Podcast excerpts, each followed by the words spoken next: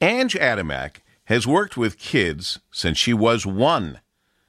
Ange is passionate about education equity, has worked toward it through her entire career. After receiving a Bachelor of Arts in Creative Writing from Ohio Northern University and an Associate Business degree, Macomb Community College, and began her career in the United Methodist Church, working toward empowerment of youth and young adult leadership and voices. Ange is passionate about the city of Detroit and its children, so in twenty thirteen she switched career paths to working in nonprofits in Detroit. And after working with several nonprofits as a teaching artist or administrator, Ange landed at Arts and Scraps. And over the last seven years with Arts and Scraps, she's worked as an instructor, a warehouse assistant, and manager, associate director, and is now the executive director. In each of these roles, she brought both her creative and business skills to the table, constructing productive and efficient systems that increased connection and relationship, as well as earned and unearned revenue. This work is part of the Arts and Scraps team, has helped the organization reach its mission in deeper and wider ways, and lives, works, creates, and plays in the city of Detroit. The executive director of Arts and Scraps, Ange Adamak. Nice to have you back on Opportunity Detroit, Ange. Yeah, thanks for having me. Well, it's our pleasure. Lots happened since we were last on. The whole pandemic has happened. Bring me, uh, and is still happening, unfortunately, bring me up to speed with Arts and Scraps. In fact, for that matter, for people who didn't hear you on the basically the beginning of last year and the beginning of the pandemic, tell them what Arts and Scraps is all about.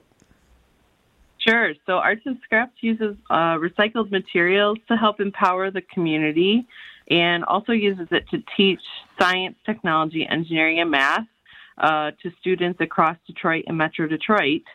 Um, and through the pandemic, we have not been able to work with as many students as usual. Usually we work with about one hundred thousand students a year, um, but uh, we had to shut down our programs last March. And so we've been finding new and different ways to continue to serve the community throughout the pandemic.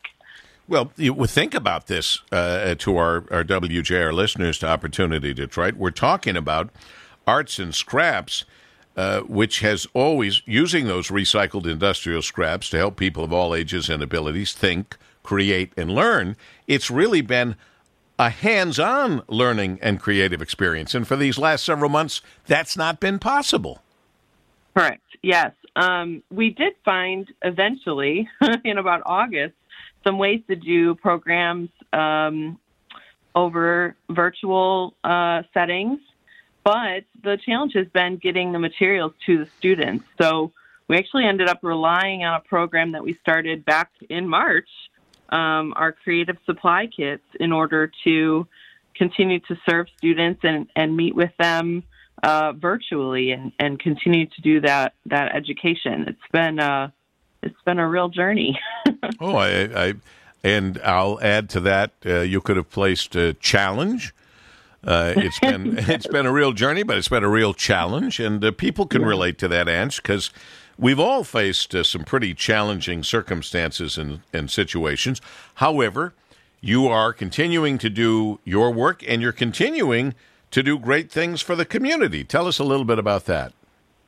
So, yeah, so back in March, we started the Creative Supply Kit program, where we created bags of supplies that could go out to students across the city of Detroit.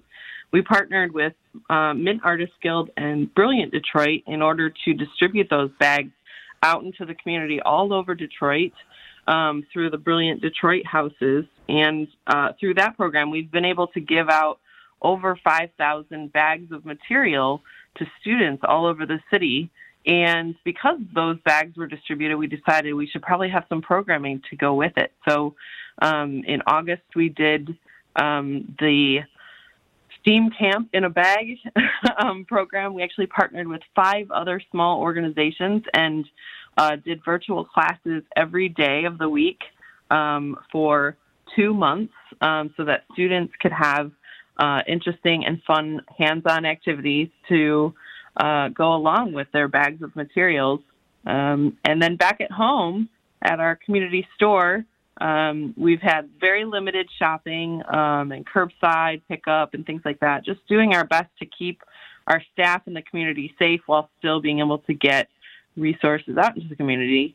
And uh, one of the things that we realize is that, you know, we usually get calls asking for free materials maybe ten times a year, and we started getting calls maybe ten times a week. and oh, so uh, we actually fundraised in um, December for a to create a scholarship for our community store, um, so that organizations and artists and teachers could apply to come and get materials for free from our store. And we've already given out, uh, I think, the first five scholarships. Um, and we have enough for two hundred fifty organizations, teachers, artists, um, whoever's in need of, of materials. So, wow. Um, yeah, it's, it's been, we've really just been trying to listen to the community, react to those needs, and, uh, and ha- make that impact happen for folks. So what would you say, Ange? How could people who want to help Arts and Scraps, uh, what can they do now as we slowly but surely uh, transition, I hope, into a more normal time?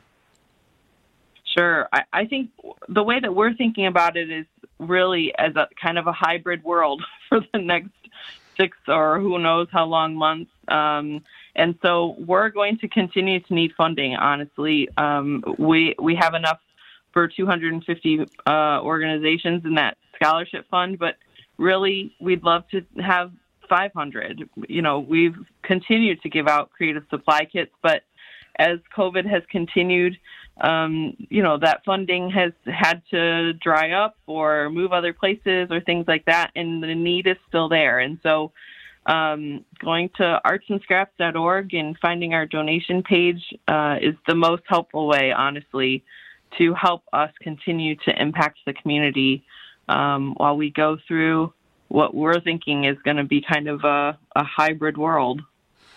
I like that. I hadn't heard it quite put that way, but uh, it is going to be, uh, I mean, nobody knows for sure, but it is going to be uh, certainly different, and it's going to take a long time. And so yeah. A hybrid world makes some good sense, and uh, you can get more information, and you can contribute and help in a variety of ways by going online at arts and scraps dot org, arts and scraps dot org. Ange, what are you, what are you looking forward to the most Uh, for twenty twenty-one, besides being able to actually have a regular year? Sure. I think uh, what we're kind of thinking about this summer is uh, being outside and finding ways to be with people. And, you know, people are so in need of community, are so in need of being with others, even socially distanced. And so we are um, looking forward to partnering with some other nonprofits to put together some hybrid programs that are out in our parking lot or out in a park, Um, to make sure that people can be safe, um, but also find ways to connect with each other um, and, cre- and create themselves or enjoy good art, um, whatever that ends up looking like. But those are the kinds of things we're working towards um, doing for this year. Um, and, and the other piece is we're honestly uh, looking forward to uh, expanding our virtual programs. Um, we're probably about a month out from announcing our virtual programs um, completely opening up, and uh, we've found some really cool ways